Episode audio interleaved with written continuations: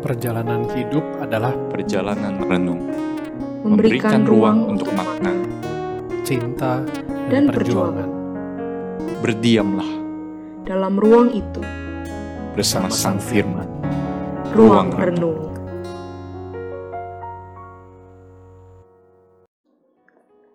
Hai, ketemu lagi dengan saya Karmia Margaret di podcast Ruang Renung.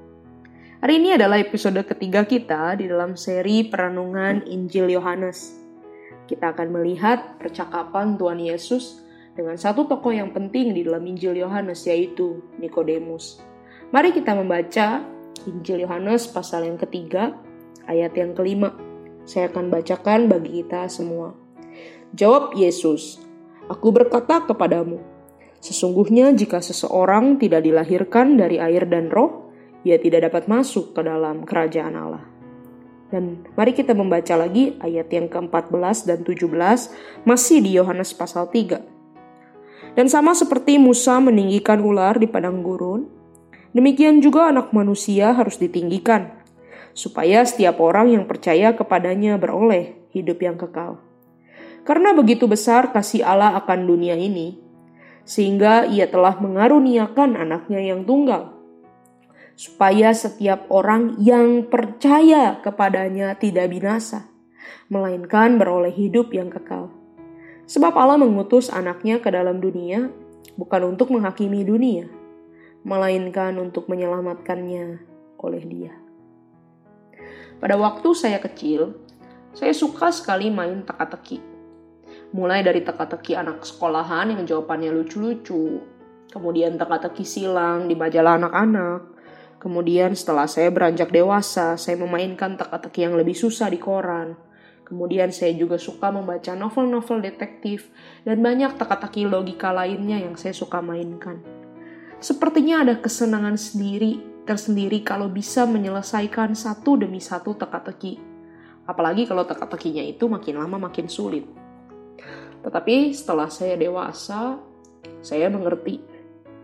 Ternyata teka-teki yang paling sulit itu bukan ada di buku, di majalah, di koran, di novel detektif, atau mungkin di film-film.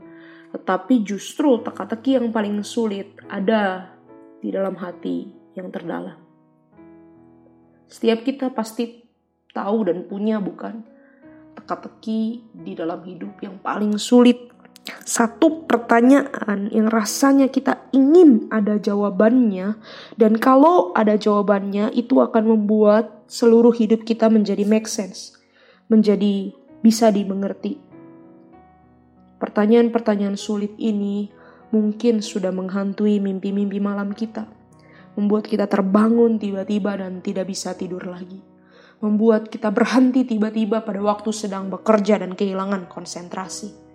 Pertanyaan-pertanyaan sulit tentang mengapa kita dilahirkan di dalam keluarga yang seperti ini, mengapa kita punya jalan hidup yang sulit, mengapa kita hidup di dalam dunia yang tidak kita inginkan. Pertanyaan-pertanyaan yang begitu mengganggu hati dan pikiran kita yang kadang ada waktunya dia seperti tamu yang tidak diundang dan terus menggedor-gedor minta dibuka sekarang juga membuat hidup kita terasa begitu clueless, begitu membingungkan. Bagi kita yang dibesarkan di dalam kekristenan, kita suka diajarkan bahwa Yesus adalah jawaban dari segala teka-teki kehidupan. Tetapi saya ingin tanya kepada teman-teman, khususnya yang dibesarkan di dalam kekristenan. Benarkah Yesus bisa menjadi jawaban buat teka-teki yang menghantui hati dan pikiran kita? Benarkah Yesus bisa menjadi jawaban? Bukankah kita sudah tahu dari kecil bahwa Yesus itu maha kuasa, maha baik, maha kasih, mampu melakukan segala sesuatu, pencipta, penyayang umatnya. Tetapi bukankah di dalam hati kita juga masih banyak teka-teki-teka-teki yang tidak terjawab. Yang kalaupun kita sodorkan kepada Tuhan, dia seperti hanya berdiam diri. Dia seperti kunci jawaban yang tidak bisa dipercaya atau bahkan tidak bisa dibuka.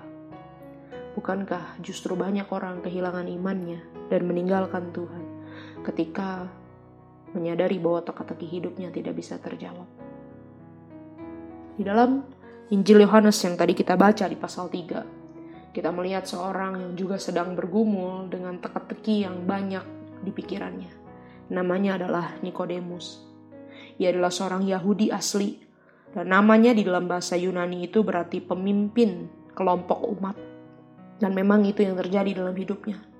Dia adalah seorang yang sangat bertalenta, dia belajar dengan serius ilmu agama, dia menjadi seorang penafsir bagi kitab suci, bagi kitab Taurat dan hukum-hukum Musa. Dia adalah pemimpin agama yang disegani, bahkan dia adalah pemimpin para pemimpin agama, leader of leaders. Dia bukan orang sembarangan. Di dalam pikirannya dia punya banyak teka-teki tentang Mesias orang Yahudi. Kita tahu bahwa di dalam Alkitab sejak perjanjian lama Allah berjanji kepada bangsa Israel bahwa suatu kali Allah akan mengutus seorang Mesias yang membebaskan bangsa Israel dari perbudakan, dari kehidupan yang sulit, yang mengubah kehidupan bangsa Israel, memulihkan kehidupan bangsa Israel. Dan Nikodemus melihat sekarang ada tokoh baru bernama Yesus yang terkenal sudah melakukan banyak mujizat, pengajaran-pengajarannya sangat fenomenal dan mendatangkan banyak orang untuk mendengar. Nikodemus datang kepada Yesus, ingin bertemu dengan Yesus. Satu kali kebetulan Yesus sedang ada di Yerusalem untuk merayakan uh, perayaan Paskah. Nikodemus datang kepada Yesus dan seolah-olah dia sudah punya jawaban dari teka-tekinya. Dia bertanya, "Rabi atau guru, kami tahu bahwa engkau datang sebagai guru yang diutus Allah." Seolah-olah Nikodemus sudah tahu jawaban dari teka-tekinya bahwa Yesus adalah Mesias itu.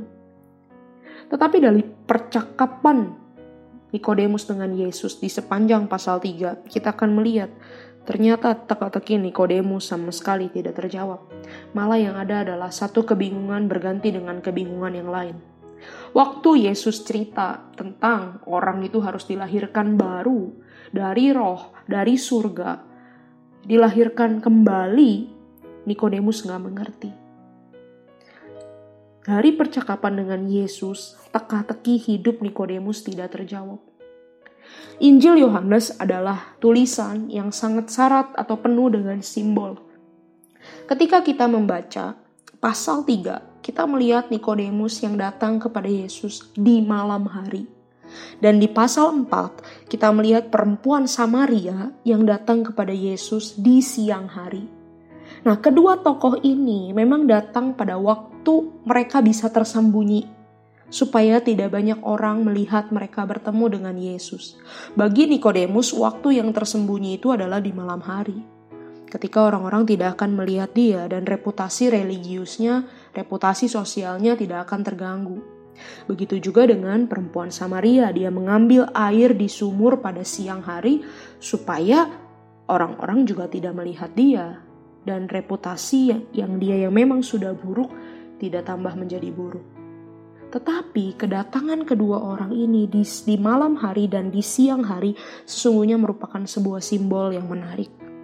Nikodemus datang kepada Yesus di malam hari, lambang kegelapan itu berarti menunjukkan apa? Menunjukkan bahwa setelah dia bertemu Yesus, dia tetap dalam kegelapan rohani. Hatinya tidak terbuka menjadi terang. Kegelapan itu masih memenuhi hati dan pikirannya. Berbeda dengan perempuan Samaria yang setelah dia bertemu Yesus, hidupnya seperti terang benderang, seperti siang, mendapatkan kebenaran Allah dan diubahkan. Kenapa? teka-teki di dalam hidup Nikodemus dan di dalam hidup banyak orang Kristen yang mengaku Yesus adalah Tuhan mereka tetap tidak terjawab. Kenapa seseorang bisa punya pemahaman, keyakinan tentang Tuhan, tentang agama, tentang hal-hal yang religius, tetapi teka-teki di dalam hidupnya tidak terjawab? Ternyata jawabannya adalah satu bahwa banyak orang itu tahu tentang Tuhan, tetapi tidak semua orang percaya kepada Tuhan. Bagi setiap orang yang benar-benar percaya kepada Kristus, mempercayakan hidup kepada Kristus, teka-teki di dalam hidup mereka pasti terjawab. Maka kalau ada orang yang setelah kenal Tuhan sekian lama, tetapi tetap punya teka-teki yang seperti benang kusut dalam hidupnya, sama sekali tidak menjadi sebuah pencerahan, tidak ada sebuah keterbukaan, tidak ada sebuah pemahaman. Kemungkinan besar dia belum sungguh-sungguh mempercayakan hidup kepada Tuhan. Saya tidak katakan bahwa semua orang Kristen hidupnya akan lurus-lurus dan baik-baik saja tanpa pertanyaan. Enggak. Banyak kali justru hidup orang Kristen diperhadapkan pada tanda tanya demi tanda tanya. Dan di sana Tuhan menjumpai mereka di dalam pengalaman iman. Tapi setiap orang yang sungguh-sungguh percaya Kristus, itu pasti hidupnya akan menjadi terang. Meskipun masih ada pertanyaan, masih ada teka-teki, tetapi teka-tekinya tidak di, berakhir di dalam kebuntuan. Maka kalau ada orang yang masih merasa hidupnya buntu, hidupnya kosong, hidupnya hampa, hidupnya tidak berarti. Mungkin satu saja yang perlu, mempercayakan hidup kepada Tuhan. Apa artinya mempercayakan hidup kepada Tuhan? Mempercayakan hidup kepada Tuhan bukan hanya tahu tentang Tuhan, bukan hanya banyak hafal kebenaran tentang Yesus, Oh, engkau adalah Mesias, engkau adalah Rabi, guru yang diutus Allah. Oh, engkau adalah pembuat mujizat. Oh, engkau adalah Tuhan yang baik. Bukan hanya tahu bahwa, ya Tuhan, engkau adalah Yesus, juru selamat yang datang kepada orang Israel, tetapi orang Israel menolak dan sekarang saya menerima dan sekarang saya diselamatkan. Bukan sebatas tahu kebenaran-kebenaran itu, tetapi mempercayakan hidup kepada Yesus adalah berkata, "Tuhan, Engkau juru selamatku, aku ini binasa di luar Engkau, aku mati, hanya dengan percaya kepadamu aku dapat beroleh kehidupan." Maka sekarang aku serahkan seluruh kehidupanku kepada Engkau. Mempercayakan hidup kepada Yesus adalah menyerahkan semua kendali hidup kita kepada Tuhan. Kalau hidup kita diibaratkan sebuah rumah, kita serahkan kuncinya kepada Tuhan. Membiarkan Tuhan masuk ke semua ruangan dan tidak ada yang disembunyikan. Kalau kita ibaratkan hidup kita seperti sebuah mobil, kita serahkan kursi kemudi itu kepada Tuhan.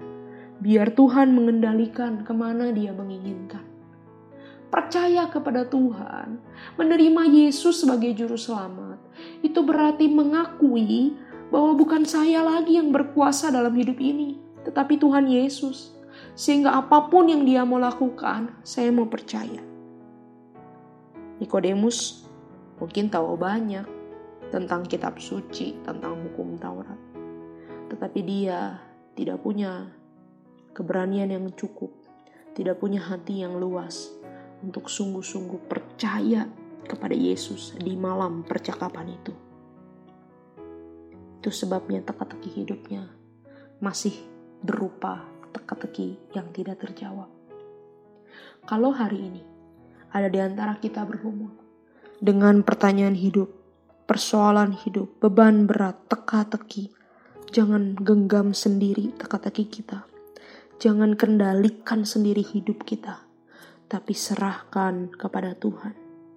Bawa semua teka-teki hidup kepada Yesus. Buka seluruh ruangan hidup untuk Yesus. Serahkan kunci kendali hidup di tangan Yesus.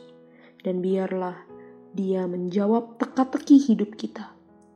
Alkitab mengatakan semua orang yang sungguh-sungguh membawa hidup kepada Yesus, teka-teki hidupnya akan terjawab. Bahkan Yesus akan pakai mereka jadi jawaban buat teka-teki orang lain dan buat teka-teki dunia ini. Pertanyaan untuk kita renungkan hari ini adalah seberapa jauh kita membiarkan Yesus mengambil kendali dalam hidup kita. Seberapa jauh, seberapa dalam kepercayaan kita kepada Yesus. Hari ini Yesus mengundang engkau dan aku untuk kembali menyerahkan hidup kepada Dia, kembali percaya kepada Dia, membiarkan Dia menjawab teka-teki hidup kita, bahkan membiarkan Dia membuat hidup kita jadi jawaban bagi teka-teki orang lain dan dunia ini.